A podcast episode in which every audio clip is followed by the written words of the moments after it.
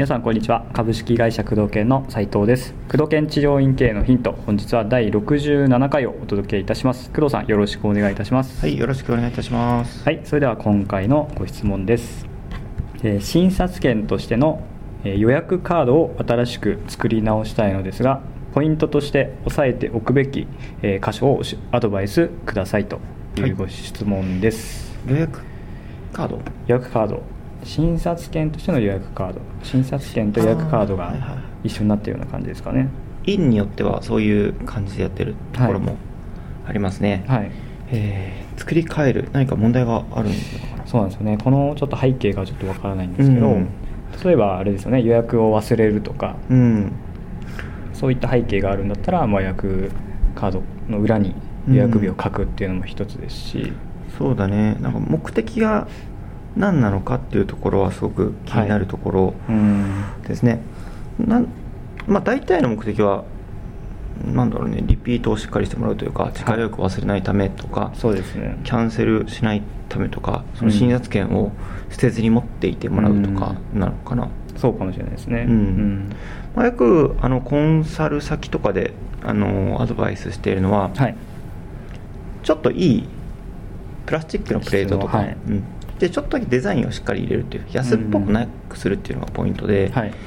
えーちょっと安い自宅でプリンターしてるのとかだとうん。ベロベロになっちゃってすそうですね。ぐヨレヨレになっちゃって確かに。あのーまあ、捨ててしまうというか、うん。存在に扱ってしまう、よく財布の中でヨレヨレになっちゃいますよね、うん、紙とかだと安いやつだと。そう。っていうよりもちょっとエステとか、はい。ちょっといい、えー配慮してる治療院さんなんかうん。結構いいうんうん。プラスチックとか、はうんななんだろうなあ薄い銀色のそうですね。うん結構ちょっと値段が高そうな、うんうん高級そうな、まあ、高級さもそんなんでもないんだけどね、うん。あのーまあ、ご自身の財布を見ていただければこう財布をつけていただいて、わかりやすいですね。あのー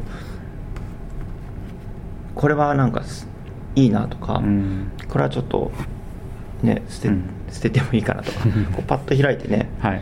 えーまあ、おそらく財布に常に入れているっていうのは、はい。えーまあ普段使うかなんかなかなか捨てられないようなものとかも入ってると思うんだけど、うん。例えば今ちょっと、ねまあ、僕手元に財布があってこういう会員証、はい薬局のだけど、はい。ちょっと安っぽいというかそうですね。チャッチーでしょ？うん。紙紙にちょっとコーディングしてあるような。うん。なんかこう安っぽいよね。はい。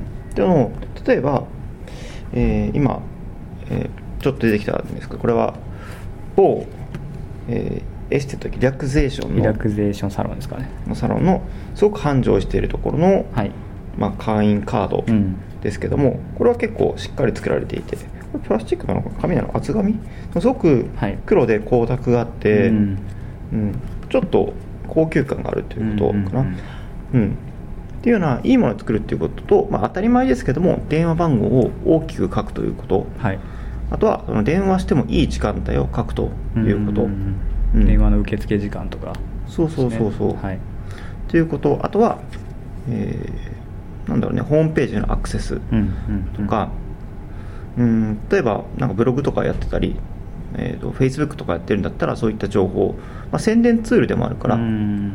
うん、そういうのをしっかり書いておくということはすごく重要になってくるね。あと予約カードは多分裏に予約する時間帯とか書くとそうですね。そういうおそらくそうことですね。はい。だよねうんうんまあそれがあるからリピート率リピート率か次回キャンセルが減るとかはうん。多少はあるかもしれないけどキャンセルが多いっていうのであれば、えーその予約カードでうんぬんしたいっていうよりも自分のその説明している問診初初回の問診とか、うん。終わった後の、えー説明とか2回目3回目長期的に理由をしっかり説明しているかどうかっていうところをはい。見直した方がはるかに早いうん。と思う,、そうですね。小手先のツールっていうのは、うんあくまでサポートにしか過ぎないので、アドバイスというのはまあちょっと、まあ、言うても高いところ1枚ね何十円という世界だから、うん。そうですね。ロットでね、えーまあ数百から1000とかで作るのが、うんうんうん。まあ、1年くらいは使う同じの使うものが多いからね、はい。新規の数とかにもよるんだけどできればちょっといいものを使う。クライアントさんで以前、はい。うん整骨院さん保険と実費で実費の方はちょっといい。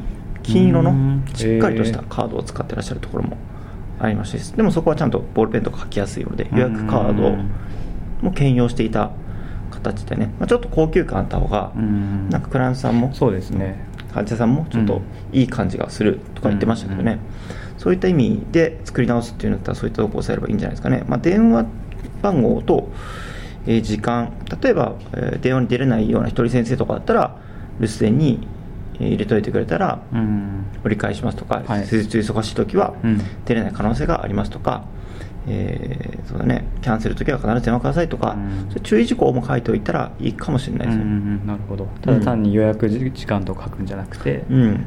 注意事項とか、うん。そういうのも含めてですね。まあ、ダメな例で言うと、はい。院の名前がすごいデカデカあって、うん。電話番号がちっちゃくて、えーメールアドレスとか全然そういうのも全然載ってなくて、うん。えー院の名前と電話番号裏にあのちょっと何月何日何時って書けるところだけあるっていうのはちょっともったいないから住所とかしっかりと、うん。えー院の情報をしっかりと、えーまあ、書いておく。見やすくしておくっていうのはすごく重要になってくるよね。なるほど。うん。その程度じゃないかな、うん。そんななないな、まあでも目的ですよね。うん、そういった目的なのかな、うんうんうん。まあというところでヒントになればいいんじゃないかなと思いますね。はい。ということで工藤健治療院系のヒントをお届けしてまいりました。工藤さんありがとうございました。はい、ありがとうございます